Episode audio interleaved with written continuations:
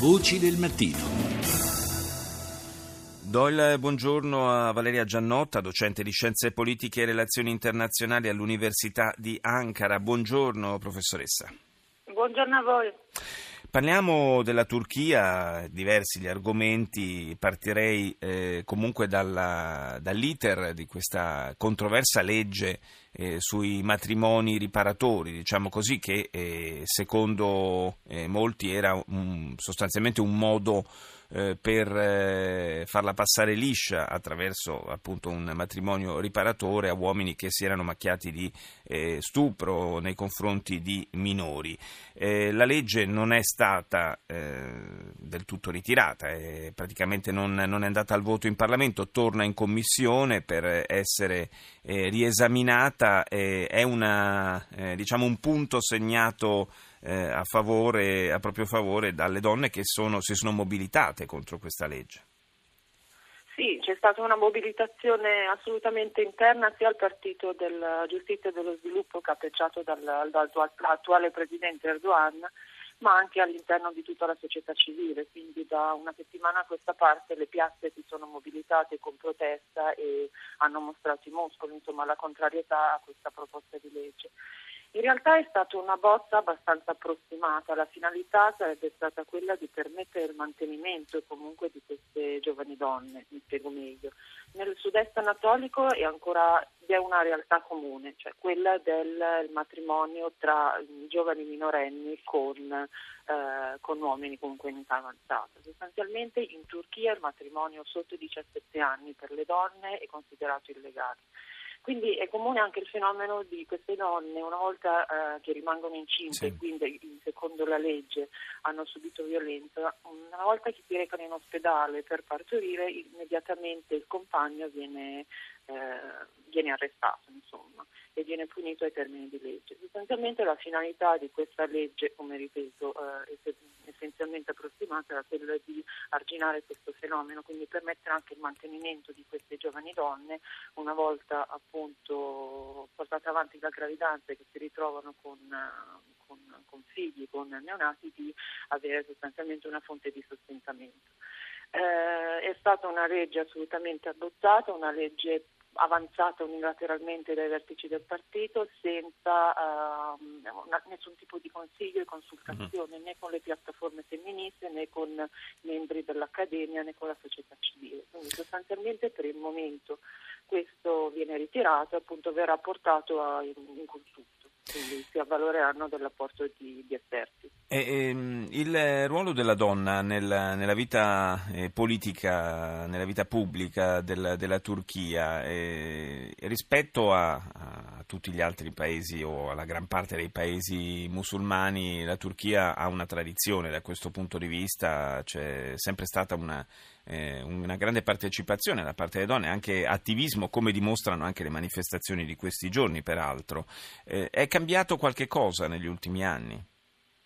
Ma assolutamente farei anche un passo indietro. Cioè, la Turchia rappresenta un unicum anche nei confronti di, di, molti dei paesi occidentali, nel senso che il diritto di voto alle donne è stato conferito nel, già nel 1935, quindi qualche anno prima anche rispetto all'Italia, mi viene da dire. E la Turchia vanta anche un primo ministro donna, la, la signora Tansu Ciller, che nel governo di coalizione tra il 1993 e il 1995 sì. ha proprio guidato il paese. Quindi su questo rappresenta un unico, mi viene da dire.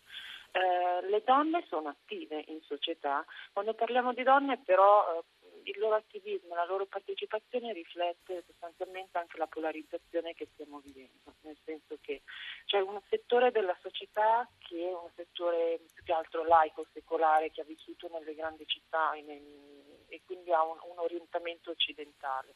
In questa fetta di società ci sono dei, delle donne d'eccellenza, la CEO della, della holding Sabangi, Guler Sabangi e anche la la presidentessa della Confindustria turca Tusiad, tra l'altro nelle ultime classifiche mondiali vengono ehm, segnalate come donne di successo a livello mondiale.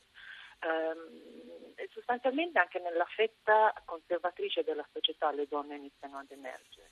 Viene in mente l'attuale sindaco di Gaziantep, Fatma Shahin, quindi un deputato del partito conservatore del, della giustizia e dello sviluppo, prima deputato appunto del partito, oggi eh, sindaco di Gaziantep che comunque è una città al confine con la Siria che ha delle fortissime criticità certo. quali l'accoglienza di rifugiati. Professoressa Giannota, però eh, da parte del, all'interno dell'HP ci sono anche delle pressioni per, eh, per tornare a, una, a, una, a un ruolo più tradizionale della donna, ci sono diverse espressioni di questa volontà. Sì, il Partito della Giustizia e dello Sviluppo, sì, quindi della Party fa riferimento proprio a una retorica molto tradizionale, quindi la valorizzazione e ripresa di determinati valori che fino ai primi anni 2000 sono stati totalmente emarginati dal gioco pubblico proprio perché vi era un approccio alla politica estremamente kemalista di stampo secolare. Questa rivisitazione, se vogliamo, dei valori del tradizionalismo ovviamente porta anche a degli statement abbastanza difficili da, da digerire per quella parte di società che è comunque emancipata. Sì, anche dal nostro donne... punto di vista sentir dire che ad esempio che non, non è dignitoso che le donne ridano in pubblico ci riporta indietro di tanto tempo. Esatto, quello, magari sentirsi dire che la donna non è tale se non si sposa e non fa almeno tre figli, eh, questo provoca mm, dei mal di pancia, ma sostanzialmente eh, dire, questi statement riflettono la psicologia del, del, dell'uomo anatolico medio, mi viene da dire, in cui l'aspetto familiare è ancora molto forte, in cui vi è un approccio molto paternalistico sia nella vita sociale che nella vita, nella vita familiare, in cui la donna è sostanzialmente relegata ancora mm. al focolare domestico.